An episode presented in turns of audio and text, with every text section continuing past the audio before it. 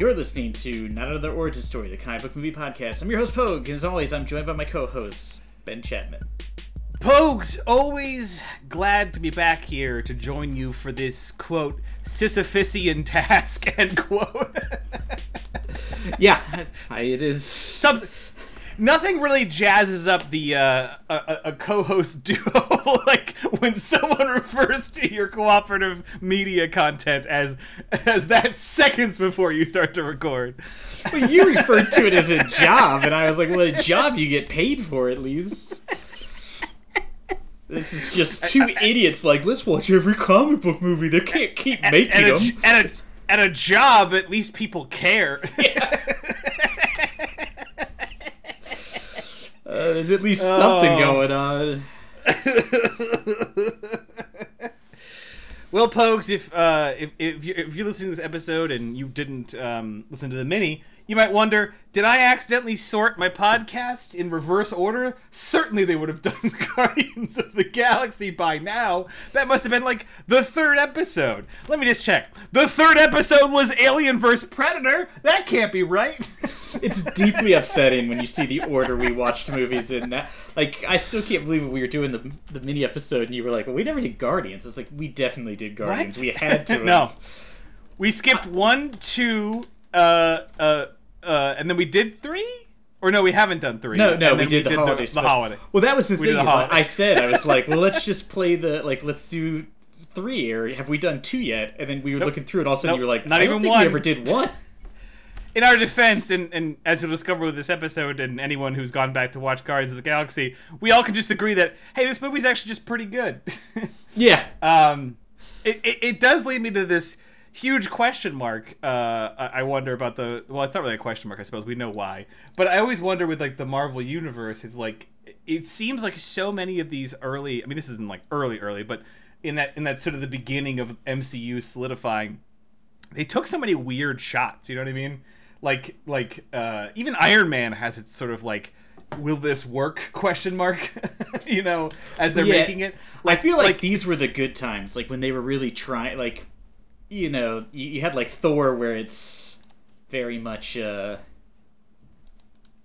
like just filling in a gap until until you get to yeah. the Avengers, but like this is when they still felt like they were like, yeah, do what you want. Like this is cool. This is how we're making like this is how we're making the money is creating interesting like game or like a gameplay, interesting stories. And now they're like, don't do that. just here's a paint by numbers. You just fill in the character's name. I have no I have no uh, hard proof, but I wonder if, if some of it is just time because it feels like the Disney machine just started like you know uh, hitting the nos button on these movies, and at some point they're just being like spit out at a volume and a pace that they can't keep up with. Well, creative um, uh, creative preheating because like I was yeah. reading a lot about some of the background of Guardians and like it, it went through a ton of script revisions.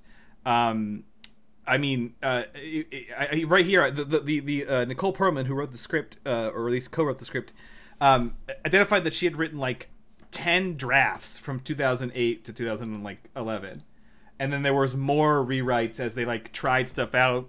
They weren't sure about Rocket because they thought it would be cartoony. Could we even do it? Um, Peter's dad was in the one of the editions, and then he was cut out. Like, I mean, it's like it. It seems like this had time to really be considered in a lot of ways, with somebody at the helm who had an idea that they kept uh, kept it on a on a on a on a straight straight line with that that uh, that dream. Uh, and it seems like maybe like other movies, like I'm thinking like uh, Doctor Strange and the Multiverse of Madness, were were made in what feel, felt like maybe a fortnight. like they just thought of the idea and then just yeah, threw it together. But it, it felt like they went to Sam Raimi and they were like, "Look, we want you to direct this movie, but you have to put all like the Sam Raimiisms in it." And he was like, "All right." And they were like, "What's the plot going to be?" And they're like, "Oh, we don't care. You just figure out how to use Monster Cam at some point." and he was like, and then, oh, like, "Okay." and then like I, I, picture Sam Raimi in the editing room, sort of like like standing over the guy who's doing some of the editing work, and then and a Marvel exec would have come in and been like, "Hey, uh, this is uh this is the actress who's going to play America Chavez. Who's that? A, an important part of your movie. Can you just write her in? Yeah. right now. Can you just Oh. can you duct tape her into some of these reels? Real Also, quick? just we forgot to mention, uh, Scarlet Witch is a bad guy now because of trauma. Wasn't that the plot of WandaVision? No, no, no. Just get her in there and upset Uh, about something. no, no, no, Sam. We got some worrying uh, feedback. Uh, it sounds like you might have written some multiverses into this movie. Um, uh, we're just gonna have to go with two verses. Yeah. That's- that's- Could that's you cut that do. down to just uh, like one of it? We just need to look like Earth, but with a few more trees. Uh, And you know, instead the- of the pizza, they have meatball shaped pizza. We're the, the feedback from the board is just a couple verses, please. One with pizza balls, and then that's about it. anyway, I were they so um, sorry, specific about pizza balls? We're, we're- burning the wrong movie here, but uh, Guardians of the Galaxy is so good. All we can do is talk about worse movies. Yeah. why we didn't like them. Um, That's what we. but That's what we should have done for this whole podcast. Is just ripped on the state of the MCU, and then at the end have been like, "Guardians of the Galaxy was pretty good," and then just ended the podcast. but I, I mean, I can't fathom. It's insane to me that there there must have been some Kevin Feige and maybe people in the orbit of Kevin Feige that made like that said yeses to things in a way that I really am shocked by. You know what I mean? Because it just seems like it's nonsense. Like they weren't. Sh- they started filming not entirely sure if they're going to use like like Rocket and uh, uh, or, or what characters from the OG, you know, Guardians of the Galaxy, which is a big roster of some fucking weirdos. Let me tell you. Um, yeah, it's like when you look at this, and you're like, "Boy, what a weird group." You're like, "Could have been, could have been worse." could have been so much weirder. And so to take these sort of like way out in the middle of nowhere like characters for for for most people. I mean, there really isn't a lot of like awareness of of uh, Yeah, I remember when I'm they just gonna- first announced it. A lot of people were like, "What the?" Because at the time, there wasn't even a Guardians of the Galaxy like running comic. I don't think. Yeah. Uh, uh, so just so you know, uh, listener at home, I'm going to be uh, just sort of dropping covers of Guardians of the Galaxy comics uh, to Pogues here uh, in our I just chat. saw- Just I just saw one guy just have a really big head and a glass helmet. He's just a fat guy. just so he can react to what could have been, you know. Oh, I think I, I think I might love this uh, this like greaser version of Captain America that was in one. Let's go like that guy's like the Danny Zuko of Captain America. yeah, I mean, just to describe them really quickly to listen, these are these are OG comics from you know like 70s and 80s. Um, this, my favorite one of the early ones is just just four guys who can be described as Purple Man. He's just all purple. Yeah, guy We'll who's call made this one- diamonds. We'll call this one Wide Load. Yeah. because wide load wearing a glass helmet. He's just a fat load. human. and and I guess just Diamonds orange, are forever. And then yeah, or, diamonds orange, are forever and orange, Orange Native, Native American. American. yeah. Orange Native American adjacent. Second one is like a is, is sort of like a Burning Man Captain America, a lady with fire for hair. Strangely, another orange Native American. I guess that guy hung out. He he did. They were like, keep him in. or, or perhaps an orange capoeira fighter. I don't really Yeah. know what to call that guy. What appears Uh, to and be last- Dazzler, and then like Uh, yeah, what- a guy yeah. looks like he would be in the background of a of a Wildcats comic. A, a, re- a rejected WWE uh, uh, character. I think the last guy is someone who would like be poisoning a river in a Captain Planet comic. Yeah. you know, cartoon. He has like the classic '90s like so many pouches. uh, it's it's, it's And then the last So- one, I don't even know how to describe this one. There's like masculine, effeminate posing Hercules, really bored girl whose hair appears to be fire, and girl who says, I'm 90s comics as a person. Pouches for no reason, a costume that's overly sexual without actually revealing anything, and a hairstyle no one in their right mind would ever have. Nobody's like, uh, give me like the fringe around the top look. Uh, to be clear, uh, the, the members from the original, the, I mean, we're talking the OG OG, uh, the ones that w- with Mr. Wideload there, uh, include Please tell me Major is Vance Astro, Well, he must was be an the astronaut. Uh, uh, then there is Mart- uh, Martinex T'Naga, a crystal a crystalline from being from Pluto. Okay. Captain Charlie 27, a soldier from Jupiter, and later added Yondu um, as a uh, Oh, as a he's blue-skinned the- quote Oh. Quote noble savage end quote. I Always don't- love don't that, sentence. Uh, no, no, I think I, there was a, A lot term of that adding never into this- sounds offensive. there was a lot of adding into this group as they went. Um, uh, they added in Badoon. Uh, they added in no, sorry, they, they, they were fighting Badoon, uh, but they added in all, uh, uh, the Inhuman Talon, uh, Yellow Jacket Two. like it just Couldn't even get the first one, huh? The point is is that this is like this is like deep in the pocket marvel like marvel cosmic writing which is already pretty wild um so to do a movie on that uh while you're still like in the throes of doing kind of the standard stuff iron man captain america you know Yeah, like- I, I remember when they first announced this being like, you know, as a nerd, I knew who the Guardians of the Galaxy were. Sure. Vaguely. Like, I had never read one of the comics. I knew it was like a rotating cast of like weird space people. But like, I remember when they were like, oh, we're doing, you know, it's like the Avengers. Now we're going to do Guardians of the Galaxy. And I was like, boy, what it like. This feels a little early to have run out of character. you know what I mean? Yeah. Like this is like that's what you would expect they'd be doing right now and they're like, we've run out of people, guys. We, we Because- went through because- all of the main Avengers. before this all we've done so far is three iron mans a hulk and then two thors and two captain americas so we've really just locked in on three guys more or less you know Yeah, yeah. because we're gonna we're, we're gonna swap out Thor, uh, hulk so it's like we haven't really even like cemented the characters and uh, the avengers has already taken place right the movie and we've yet to do anything uh, with with hawkeye or or or, or, uh, or widow so like we're just like we haven't really gotten like the core done so it's it's kind of wild to just chuck this one in there and to and for the fact Yeah. that it went way over budget too um in Oh, it its filming. Um uh, they called it a slight uh a slight over budget but I, i'm trying to find the number here. But it was like a couple it was like a hundred million over budget. Wow, I'd, I'd like to live in a world where I had a Yeah. slight accounting error and got a hundred million Yeah. Here it is. In January 2015, Disney revealed that the film came in quote slightly over the agreed budget end quote at 232 million against the 170 million dollars budget. so not quite 100 million, but pretty wild that they that they went that far. Um, yeah, I, I, I watched some behind the scenes to prepare for this episode, and I had some. It was it was kind of like really exciting to watch some of the stuff that they had to uh, reveal. Um, but uh, Poe's just getting into it. Um, we talked in the mini episode. We wondered if you know, after having watched three movies and entered into an era where people are, let's just say it kindly, maybe a little tired of Chris Pratt being everywhere. Um, I wondered if I would have a different response to the Guardians of the Galaxy. Let me tell you what. When the movie started, the soundtrack uh, kicked in. I was like, "Well, that part isn't a problem for me. this this soundtrack still slaps, and I have no notes."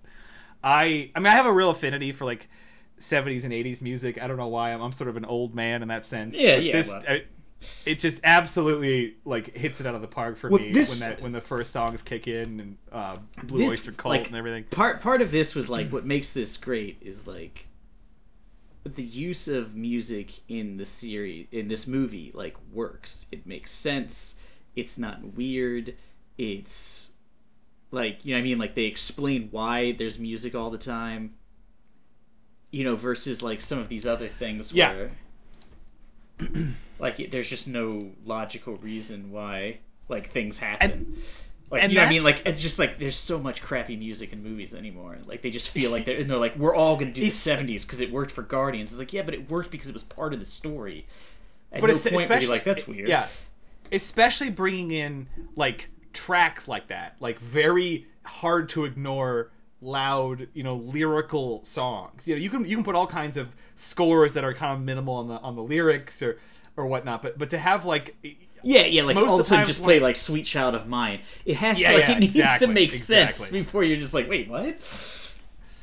Um, but I think that is the one thing I took away from rewatching Guardians is the reason that it constantly works is every scene explains itself and every choice explains itself. He has this very heavy 70s soundtrack, but like you said, we immediately connect that back to his lost past on Earth and his and his and his deceased mother, uh, and how it carries him through all this like weird, like totally outer worldly shit. It also grounds an audience in something real. You know, it's it's it's always odd when you enter into an alien world and then the protagonist is also alien. to Something you know. Yeah, you know yeah, I mean? yeah. It's like It- a it's hard- like window into stuff, and like I don't know. It's good too that they can kind of play on because I mean, like I, I thought what was clever was. I mean, they knew the demographic by this point for these movies. You know what I mean? Like, the demographic was people like my age. You know what I mean? Like, they were Yeah, going for like 30 to 40 or 30 to 50 was like, which is like the age of comic book readers. And so they were like, oh, let's just have this dude only know about like the 80s. Because most of the people who probably worked on this or you know, or who are going to watch this were alive only during the 80s. So it's like I think it was like really clever because then like, you know, he keeps making references to old 80s movies, which is like fun and it like makes sense and he tells these people and since they have like no frame of reference, they think of it as being like real stories about people, which is like fun and interesting. Like they did this sort of like him being alien to the aliens really well.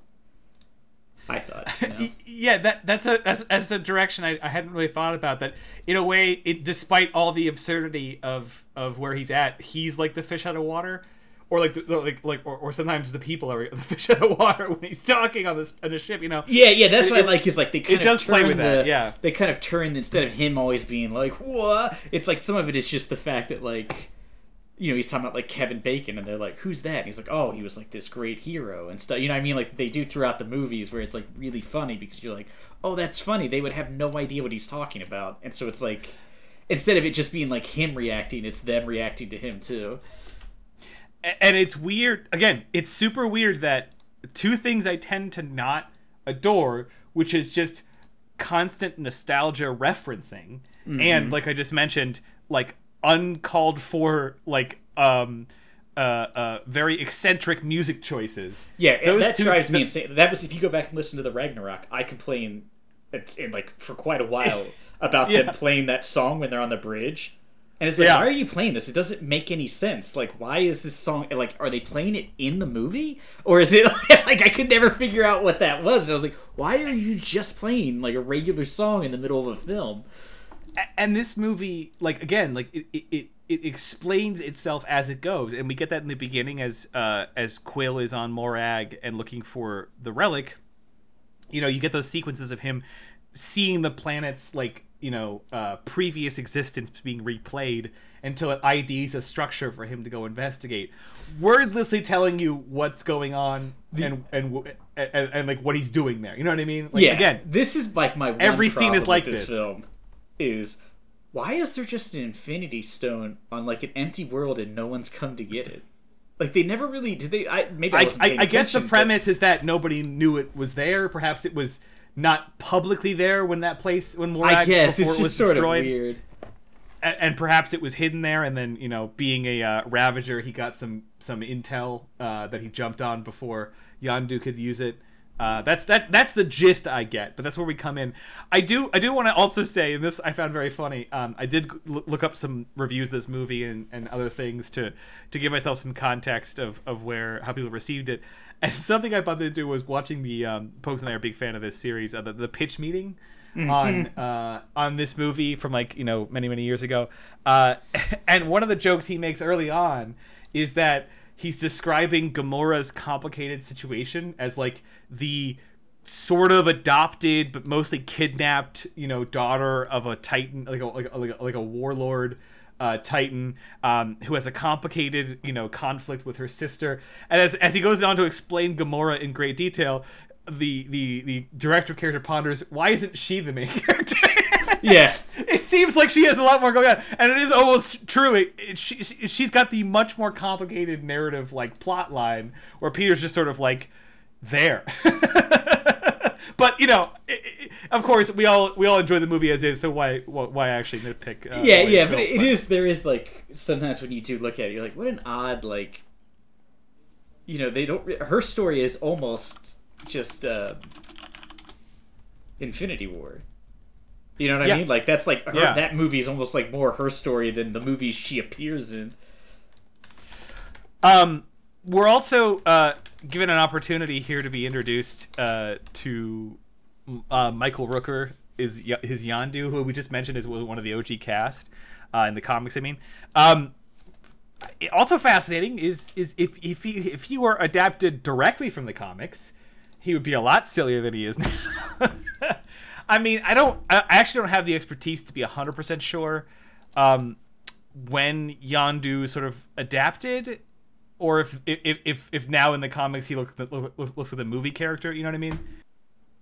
Yeah, I don't know if I have um, the precise history of Yondu down and whether or not he now just reflects how the movie did it.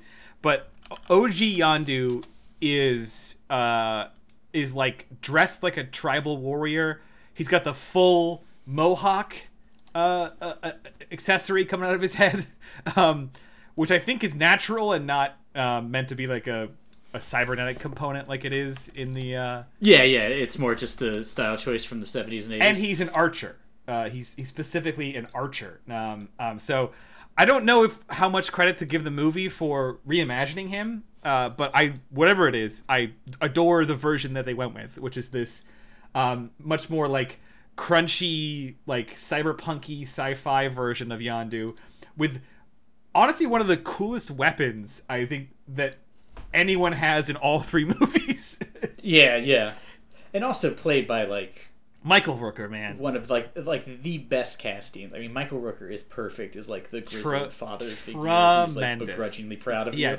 Yeah, and he's so good. I was devastated when they killed him in this. Yeah, it really Spoilers is. Spoilers for the second one from 15 years ago. because I love Sean Gunn and everything, uh, but it doesn't doesn't bring a lot of the same energy anymore. Uh, with no, no, he was just Michael Rooker's just so. He good. really is. He really is, and he and he shows up in a lot of these episodes, and we always have praise for him. And every time he pops in, whether it's brief in like oh, in yeah. like uh, Suicide Squad, you know, uh, he's everywhere. He's everywhere. Um, yeah, I think I've told the story about when I met him and how hilarious it was. I think it's on a mini episode. I believe it is. Yeah, book show, and it, it, was so weird. Um, and as we start to get like looks at uh, Nova Corps uh, planet systems, um, I picked up on stuff I didn't pick up on first pass through. Someone points out that it's it's set in an establishing shot, or, or maybe if it's set, I don't really recall. Um, that Nova Nova has three suns. Um, oh, hence I didn't notice that they can see from like their planet. Hence, why their logo is the three like suns with like a line drawn between them. Um, that's cool world building. Love that. Didn't really put that together, but that's that's pretty neat. Um, Never knew that. I also adore, and this came up in some behind the scenes stuff, how much James Gunn was obsessed with adding color to this one because of how dreary a lot of the Marvel movies uh, were at this time. I don't know what you mean. uh, uh, uh, Dark World. I guess. I guess in Dark World's defense, I guess that was. It's in the that's title. the point. yeah, if he, if it had been really bright, we would have been bitching about how it was too bright. I'm also fat. They weren't gonna. They weren't gonna win on that one, Ben. There was no way yeah. they were gonna win. I'm also fascinated by the color that they, the almost realistic color they were able to achieve on all the aliens that appear in the backgrounds, like in Gamora. Like, I, I don't know. When I see someone like painted a color. It never quite looks right. You know what I mean? Yeah, yeah. Like never. You don't ever see like they did a good job because yeah, like in watching it, I never. Now that you say it, I didn't even think about it. But like, yeah, I never was like, oh, that's a dude painted blue. Yeah, like, it all never, looks... like when you watch old Star Trek, you're just like, oh, that's just a guy painted a color. That's weird. all these sort of like purple, pink, blue people in the background. They all just sort of look correctly. Look like it's just a believable color scheme for that person. I mean, Gamora looks good through the whole movie, and it's great that they went with like a practical application of makeup rather than you know having her just wear like the the fucking CGI rig yeah, face like, thing like dots yeah, or yeah, something. Yeah, yeah. Like it's great that they went practical, and it was shocking to me how much practicality they they went with. Um, one of the sets that shocked me the most from behind the scenes is that the prison uh, is a 360 degree set they built out of steel that was three stories tall. So the first three stories wow. of that like of that like um I guess cafeteria center like area of the prison that they spend most of the prison scenes in, that was a functional set that could they could be, could be segmented and was built from steel for the most part. Like the steel you see is like mostly steel that they welded together. really insane. And I always gotta like give heap praise on directors that go like with the practical visual marriage. Um, yeah, as yeah, much yeah. as possible. I think we always say that. Because I mean, it, it just it looks so much better. Oh, though, is the thing. yeah. Like it's just like so many times you watch, especially like now in in the Marvel movies. What's made it really noticeable is like you know they rush the effects. So like the movies would look better if they just did more practical shit because the effects all look bad because they're doing like six months worth of practical effects in three months. So it's like they're never gonna look as good as you know early Iron Man. When you really think about it too, like Iron Man looks great, but they actually built a suit. Like he, uh, some of those shots are really of him in a physical suit. Like like when he's Yeah, sitting yeah, there yeah. in the the donut shop when he's like in close up and stuff. That's like a real outfit. It's not all CGI. And I'm like, that's where they went wrong. Is like you got to marry the the CGI together with practical effects because then it, it's more seamless. When it's all CGI, you are just like, well, they're not in a real place. It's so noticeable real life versus not real life. So like when it's the background is all fake, you're like, well, that's not. Those people aren't in that place. you know what I mean? It's really noticeable. Um, I also uh, we were talking about this before beforehand. What a weird like cast I forgot about outside of the main the main cast and like the villain. Obviously, I remember all all those characters quite quite well. Um, and I sort of almost forgot about Glenn Close just being in this. Like it's Yeah, yeah. When she popped up, I was like, Oh, "Oh, yeah. yeah. I forgot this was." That was like a real head scratcher. I remember when I saw it in theaters. I was like, Glenn "Glenn?" Close. because I think that was sort of like the first of the. Um, I don't want to say it's like it, like making fun of the actors who are in the mark, but that was like sort of the first like. I was, I am a serious actor. Yeah, I am yeah, like yeah, yeah. known for being a, a like in movies, not in like or like I'm known in being in films, not in movies. You know what I mean? Like Robert Downey Jr. used to have that as his career. You know what I mean? But then he had all those problems with his alcohol and drug abuse and stuff. But like you know, a lot of the people they got were like sort of new or hadn't been in movies yet. But like now, you know, like Nicole Kidman's in it. It's like sort of like I guess the Hollywood of yesteryear uh, being put in. It's just very odd. No, you're, you're you're absolutely right. It is it is it is so strange uh, for her to be here. But again, I mean, she and, and Benicio too is sort of an odd one to pick for this. Yeah. But I I mean, he I loved him in this, and he. I mean, he ingratiated himself right into the MCU instantly. People people liked him, and he's not. He just popped up here and there, and and is repeatedly enjoyed. Um, Much much better than his appearance in Star Wars, where he plays the clearly Hispanic gun runner. yeah, yeah, yeah, yeah. Um, Peter Serafinowicz, I was talking to, to Pogues about before, is a comedian that I deeply love from from British television. Uh, also played uh, the the reimagined Tick in the reboot of Tick that didn't really go anywhere. Um, and uh, just like a weird guy to be in this and playing a semi serious commander. Like it, it just. How did this all come together? It's so baffling. Well, yeah, it's even like weird, like um, like John C. Reilly's in it, which is sort of like odd because he's just kind of like a bit character. You're just like, boy, there's just some odd like toss-ins I'm sorry. where it's just Did you say John C. Reilly is in this? yeah, Oh, that's that's fascinating. God, he just he just shows up in weird shit, doesn't he? Like he just he just kind of appears in movies randomly, doesn't he? Like he, he's always in movies that I totally wouldn't expect. is this a bit? Are you being sincere? I am being sincere. Couldn't. It was the way you said it. Like, oh, I was like, oh, is he mocking me? Did I miss? It- like, was I not paying It's attention? It's almost like if I were to list some movies, it would be kind of difficult to be totally sure if he was in them or not. oh yeah, he's in like the most ra- like he has like bit parts in some of the most random movies. Like if I were to say, I don't know, if I were to say like Field of Dreams, is he in that? I would think not, because he would have been very young. It's, it's, it's 1990. Oh, is it? God damn, I am horrible with the age of uh, films. I would still say no. I've seen Field of Dreams. Well, you yeah, you, you'd be right. Yeah, yeah, you'd be right about that. But was he in Catch Me If You Can, Pogues? Leonardo DiCaprio movie, Tom Hanks. yeah, yeah. I don't remember him being in. So is he in or not? I'm gonna say no. Oh no, that's correct. Thin Red Line, Pogues. It's a war movie. Weird place for him to be. Okay, I never saw. I never saw Thin Red Line, but I I think he is in. it. That's correct, Pogues. I don't know if you realize this, but you're playing a new game called John C. Really. which is which is the game in which well, you try to guess if John C. Really is truly in this movie. John C. John C. Reilly is a character uh, actor who appears in the strangest places. Like perhaps is he in Fools Rush In? Could he be? Which one's Fools Rush Fools In? Rush In. Come on, Pogues. You know um, Matthew Perry, Salma Hayek. Okay, I, I don't think I've ever seen this movie. Uh, I'm gonna say. No. That's correct. Well, is he in? Damn. But is he in another Matthew Perry movie? Analyze this. Matthew Perry was an analyzer. He's the main guy in Analyze This. Pogues, keep up. Is, is John C. Reilly in it or not?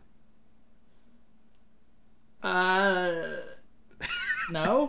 That's correct. Is he in Analyze That? Came out in 2002, three years after. you know what? I'm gonna say yeah. He's in the No, he's not in that one. Uh, Damn it! the Perfect Storm, 2000.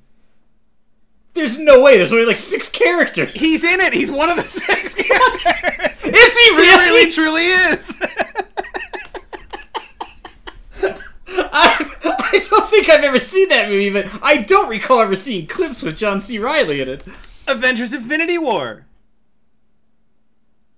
Uh, yeah, he was in No, it. right? he isn't. Nova Corps shows up. Damn it! this sucks. This is an incredible movie. Up, uh, uh, Under Siege. Casey Ryback, Steven Seagal. Uh, yes. No, he's not. Above the Law. Damn it! Nico Toscani, Steven Seagal. No. He is in that one. He's uncredited. God damn it He was in one Steven Seagal movie, but not the other. Gangs of New York. Uh, yeah, he is in that. That's isn't he? correct. You got that one right. Toy Soldiers, 91. Uh, I'm gonna say yes as a voice. No, he's not in that one. Damn it! All right. Um, uh, uh, we'll just end on on this one, and it could be it could be a dodge, it could be real. Never been kissed. Drew Barrymore. Drew Barrymore. Never been kissed. Why would he be in that? It's a rom com, and he's not. And he's, He's in some rom. and he's not the lead, and he's not. And he's not I- the friend, to my knowledge. I know who the, both those characters are, so it can't be. Can't be Yeah, I was gonna say I don't think I've, I've I know I've never seen this, but I'm gonna say no. he's in that one. Damn it! All right, Why? folks. Thank you for playing John C. Really?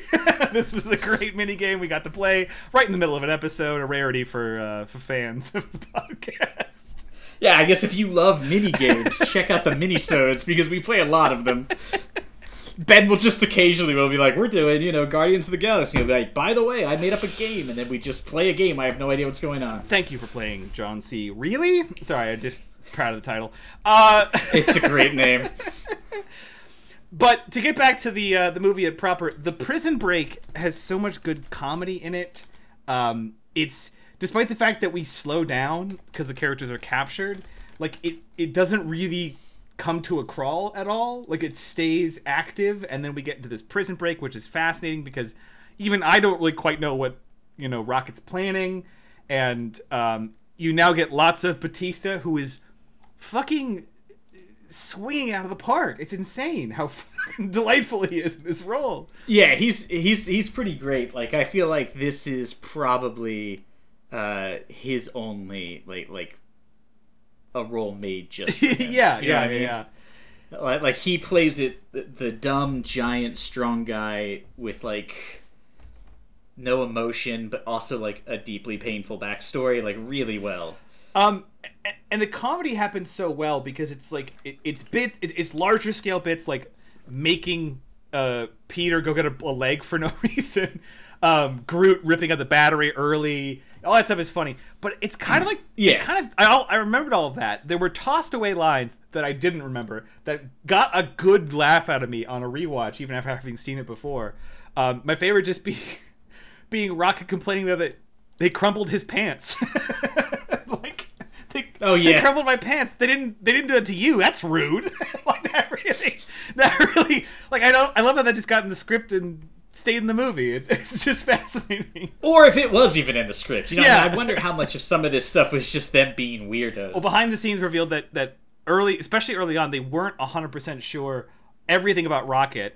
So during those sequences, uh, and I know this has been talked about before, and I'm sure people knew about it, but that Sean Gunn is just in like a weird blue suit, like just like Yeah. deliver. But He's just on his knees. but he's doing like a, a very like similar way that the character will ultimately do their lines. Like he's doing kind of like a like a, a, a, an accented yelling, you know, kind of like yeah, I, I I do wonder how much of uh, what ended up being Bradley Yeah, Cooper's rocket yeah. was like. I wonder if they were just like, here, do it like this because like everybody was reacting to this dude, so it's gonna be weird Yeah. if you deliver the lines different. It's not gonna make any sense. but, but I do adore it because it, does you know it is very hard to uh, for actors to act against green screen characters. You know, it's deeply deeply challenging. yes, Um, to to have that energy like not reciprocated when you're doing a line, um, and just having a cold. I just love the fact that he filmed the entire movie when he's like rocket on, like he literally just on the set crawling on his around, knees. yeah. Like he's just like kneeling down and like walking on his just knees, so f- which had to be so painful. But like, it's just funny that he was like, yeah, yeah, I'll it's so funny to pay a salary to your little brother to, to crawl around in front of Zoe Yeah. Saldana, like and like yell at her.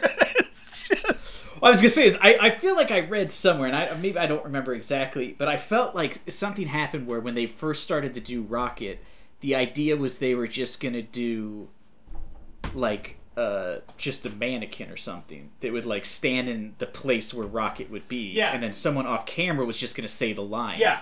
And I, I thought that I read that they filmed it a couple times and they're like, this isn't working. And his brother, who was already on set, was like, well, I can just, can you guys just like CG me, CGI me out if I wear like a green suit or whatever? And they're like, yeah. He's like, I'll read the lines. And so he just started doing it. Like I don't think he was originally that is he was yeah. hired to be in the I, movie. I, like he always. I believe is, I vetted that I- in, in some of the behind the behind the scenes stuff. I think he was cast as like an, a character in the first edition, and it was Yeah, yeah, he's in the movie. I mean, he plays the guy. Uh, he's one of Yondu's Yeah, but I think he was cast in a larger role, and then he was sh- he was Oh. brought down to more of a bit role because he was doing so much time, like basically being Rocket in scenes. being Rocket. Um, so it's really fascinating, like that to have that to have that again, just with your little brother just crawling around, yelling like a raccoon in front of in front of just uh, this cast. It's really fascinating. Um, and and uh, another thing that came out of this for me on a rewatch was again i think i probably already kind of touched on this but how much they they spent on world building um, and i think that's it's best seen in Knowhere um, Yeah, but they do it like the right way of world building, where it's not like here's some exposition.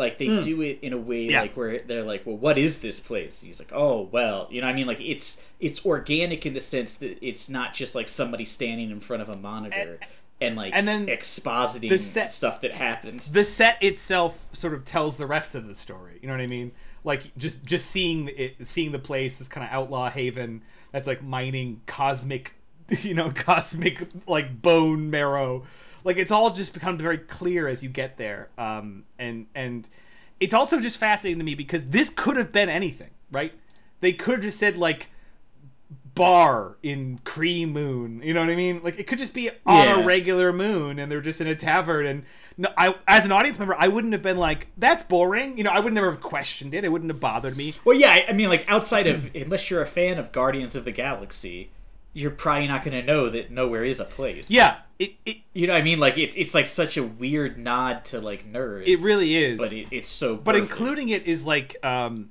it, it does remind me of like good good d&d gaming where like the dm isn't just like oh it's just a it's just a town he's like it, it is a place where someone has thought about like why does this town exist like what's happened here you know what's what's this place been before now like who runs it uh you know why is it on the edge of everything like why is it sort of this haven for pirates um that stuff just is is, is, is such an enhancement uh, on, on what's already a functioning movie that, that already didn't really need more stuff.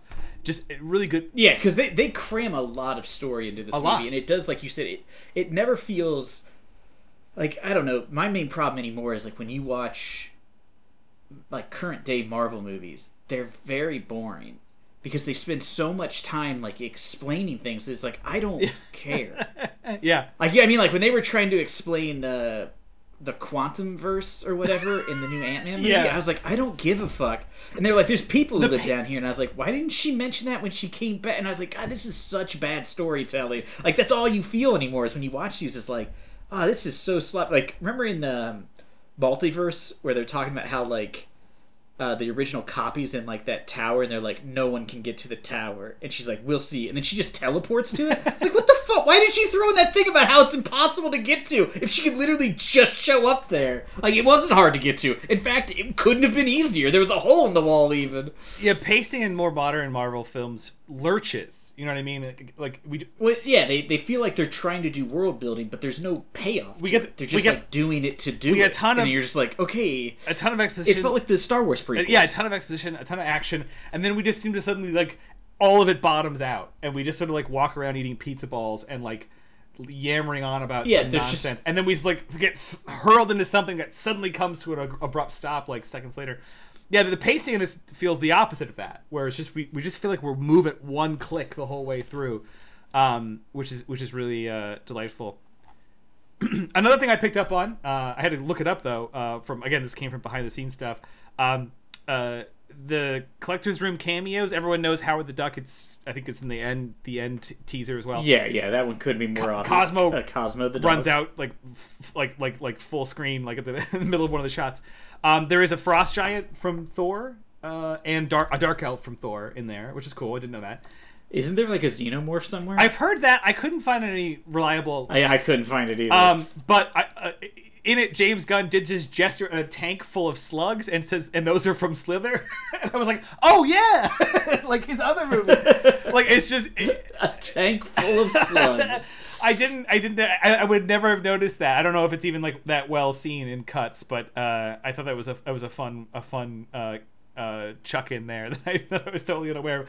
I also didn't catch this for some reason in my, my memory, which is that as the collector is doing his sort of like um, kind of like eccentric movements with his hands as he's like talking.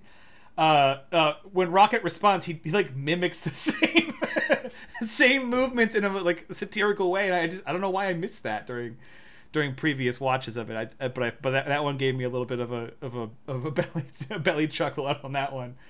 Um, yeah. Uh, I, I know this is such a weird episode to just lavish praise on the movie. yeah, but- it, it's it's sort of odd just kinda this is, rules. Like I, I also like when I watched it back, I was like, I wonder if I'll just not like it. I thought so too. like, It- I've seen I've seen you know, I but it was like, the opposite for me. I just the Marvel genre has gotten yeah.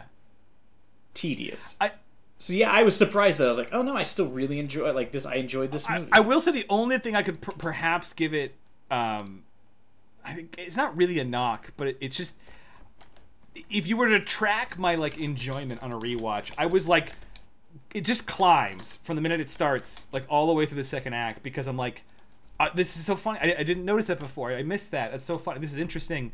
They did great world building here. What a funny little scene. I forgot about that line. Um, as we hit the third act, I kind of I didn't like have less fun, Yeah. but I just I cared less because it becomes just the big Uh, yeah. big big lights smashing into each other, and I kind of lost a little bit of my interest. And. I will say that, like, I kind of the, um, I, I the end, which I never was really a huge fan of, like the dance off thing. yeah, it's It felt it's cute, it felt but way dumber the second time Yeah. because like it's so long where he keeps going, "What are you doing? Why are you?" Do-? It's like, why would he even ask? yeah, Like, I mean, he's like, Yeah. he came to destroy an entire planet. Why wouldn't you just hit him with his hammer and, move on? You know, to, so to him, the Kree are like the Kree are like the greatest mortal enemy ever. You know what I mean? Like he's he's very yeah, they're trying to just yeah, yeah. So it's like it's like he's a he's arrived at his like it would be like Thanos like seeing a, a, an Infinity Stone in front of him and then being distracted by a dance, like essentially. yeah, just being like, well, oh, I can hold off for a it's second. weird I suppose. for him to, to veer off, yeah. And it's it's not the fact that I don't like action or even big action, but I think I found the action. And there are there is really cool stuff. I love that the Nova Corps build like literal shields from their ship. That's so cool. I can't think of a time seeing that in like a similar sci-fi setting. Love that. Um, but there is just a lot of pretty by the nose, by the by the book, like punching, kicking, blasting throughout. Like what is a re? Uh, it's like it's like a a, a, a, a long like if you, if you start from like where the fight begins on Nova Prime, it's long. It's like a huge chunk Yeah. of the movie. Um, and like the fight in Knowhere is interesting, right? Because they're in these like mining ships, and then like they have no weapons, but they do. Uh, they are indestructible, so we can like ram ships, and we can, you know, um, use their like mining arms to peel. Pe- what a fascinating fight scene that is. Meanwhile, this fight is like my ship has guns, their ship has guns, that ship has bigger guns, and we're all just gonna fire them. You know what I mean? It's yeah, yeah. It's not the worst. It is what a space fight would be. It is a climactic battle. This is what a climactic battle looks like. I'm not really knocking it, but if I will say on a rewatch, um, I did I did scrub a lot in this final third act. I was like, yeah, I know. Uh, yeah, Yeah, I, I-. I did, Yeah, I know. uh, I know. I know. yeah, I started um, like sort of just moving past it. Like, what else is yeah. Do we do anything else after this fight? No, it's that up until the end, up until the outro. So, uh, it- on a rewatch, yeah, the third act does drop, and, and unfortunately, that is a Marvel thing. You know, like every Yeah, yeah. The third act, they're all they're all just a little bloated. they're all a little bloated, but but uh, at the end at the end of the day, rewatching this went the total opposite direction. Like I, I genuinely thought that I would find holes to poke and get tired of characters or find jokes lame now, but on the whole, I, I would go watch it again after this episode. Like I really enjoyed it that much. Like it really was. okay, I wouldn't do that. I just watched really, it. I watched it yesterday, but it's fine. But it really was. Um, uh, it really does come as like a I mean, big when I say just watched it, I watched it Monday. But I'm just saying, Yeah. like that's too soon to rewatch. I, I I don't think I could possibly like say go watch it to someone who's sit, sat through listening to this. I think that's kind of an insane thing to suggest. But I would say that like I I would enjoy like if you're doing a Marvel rewatch, this is certainly one to not not kick off the list because I would certainly kick a lot of these off the list if I were to go through some old Marvel movies. That's for sure. yeah, yeah. Like you, you could pretty much skip every Thor. Sorry, you can't. They're just not those good. Like even the one, even Ragnarok, which people loved, is really not that good of a movie. And when you rewatch it, it's way more annoying the second time because you realize the awkward tonal shifts. Yeah. like they're much more prevalent because you you know what's going to happen in the movie, so you start realizing you're like, wait, this is weird that they just went from like a woman killing a like slaves to like a bit about a circle that's infinite, and we're supposed to be like, ah, it's like, ah. Um, but uh, yeah, Guardians of the Galaxy. Um, it's certainly a recommend. It's certainly a thumbs up. I think it holds up. I I I I, I, I hope as Disney uh, pulls the the handbrake on their movies uh, with the Marvel movies, which is something they announced that they were doing. Um, I hope that leads to scripts that got bounced around more, that got spent more time. Yeah, I, I- I think that In an like, oven? Um, I read an article where uh, they said that one of the things that like Disney mentioned uh, that Bob Iger mentioned in like a call was like um, we see like love for like it with Star Wars. They were like people loved Andor, and we gave them a lot of time to make that show. People loved the early Marvel movies, and we gave them a lot of time to make those movies. And he's like, I think we need to shift from quantity to quality because we're starting to like these movies are very expensive to make and we're starting to make less and less like they're still Yeah. making insane amounts of money but like i think he's realizing that like he could make a movie for probably less and make you know 250 million dollars more than he's making on these movies that he's paying 400 million to make and making you know around a billion which is like not i'm not saying a billion dollars and 600 million dollars where the profit isn't great but i think they're realizing that like they're they're running the risk of killing the golden goose, so to speak. You know what I mean? Of people just being like, I can't take this shit anymore. Yeah, I mean, uh, you know, Marvel's came in a little under budget or a little under, you know, uh, under its budget in terms of, of box office. Um, still two hundred million dollars, but cost like two hundred and seventy-four to make. You know, so it's like it's not. A, it- Yeah, which is like sort of like, like insane. yeah. when you To, think for two, for two hundred million to be a failure, yeah, it's pretty fucking wild. Well, it's also like that's a lot of money to make a movie that was not very long. I mean, And was long enough. was- don't get me wrong, but by like Marvel standards, not very long. And poorly marketed. I mean- I think I think just it seemed like no Yeah, one like, was I- aware the this thing movie is- was coming out. It's insane. I feel like they knew it wasn't going to do well, and they were like, let's just go ahead and recoup the advertising cost. Like, we'll just put out, instead of spending an additional 25, 50 million dollars on marketing, we'll just spend 5 million bucks. Yeah, it's- And that'll make up for the fact we know this movie's not going to make that. You know, it's already 250 million. It's not going to make 300 million. You know what I mean? Like, we got to get it as close as possible to what it. and I that's what I wondered because it was weird. Like when people were like, "It's coming out," I was like, "I haven't seen a fucking commercial for this thing." And normally it's like you can't go anywhere without seeing like a banner ad for like the next Marvel movie. You know, what I mean, it used to be like no matter what you did, you'd see a fucking ad, like YouTube videos or whatever. Yeah, yeah, but um, uh, hopefully that yeah they're shift back into you know longer baked stories with, and again more directors that are like like almost single single worldly obsessed with a particular like motif. I think I think that seems to land when they just give directors like because someone must have been given James Gunn like carte blanche here for him to just go nuts and go over budget. Yeah, yeah. I I build was I, iron I like sets. this and, was you know. this was still when they were in the idea of being like you know like what worked was like taking a director who you know i mean like if somebody had said oh Jon Favreau's gonna launch the comic book movie like trend you'd be like the guy who did swingers you know what i mean like Yeah. you know what i mean you weren't like you'd be like that's a weird thing to say like he's a weird choice for to have been like yeah you can direct our iron man movie but like he wasn't I mean, I'm sure one of the reasons they picked him was he wasn't super expensive at the time. You know, what I mean, Sure. he wasn't really that. F- he was famous, but not like you know you're getting like somebody super. And I feel like that they with this they were like, why don't we go with the guy who's like super passionate, but isn't that like you know what I mean? Like James Gunn wasn't what he is now. Right. You know what I mean? Like he was he was popular and he had made good movies, but he wasn't like the name that he I is mean, now. when he James Gunn- head up the DCU. James Gunn started with Tromeo and Juliet, so it's like he, you know, he was he's Yeah. from that he's from that zone.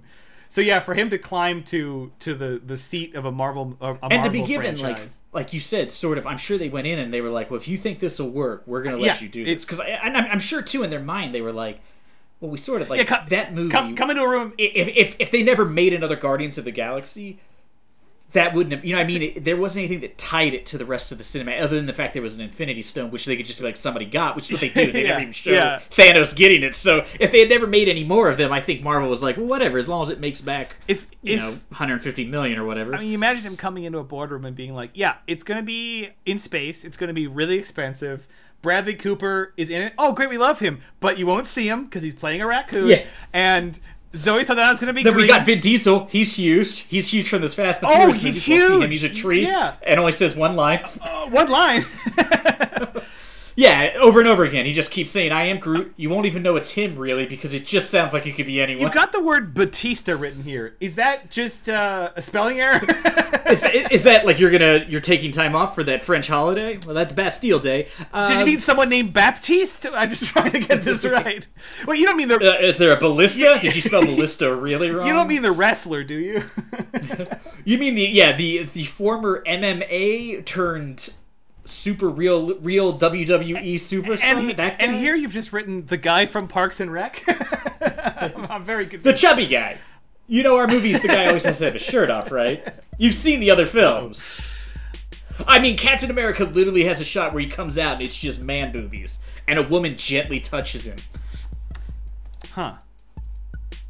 I gotta go. But yeah, I guess whatever. If you want to do it. Uh, sorry, post. I gotta go rewatch Captain America.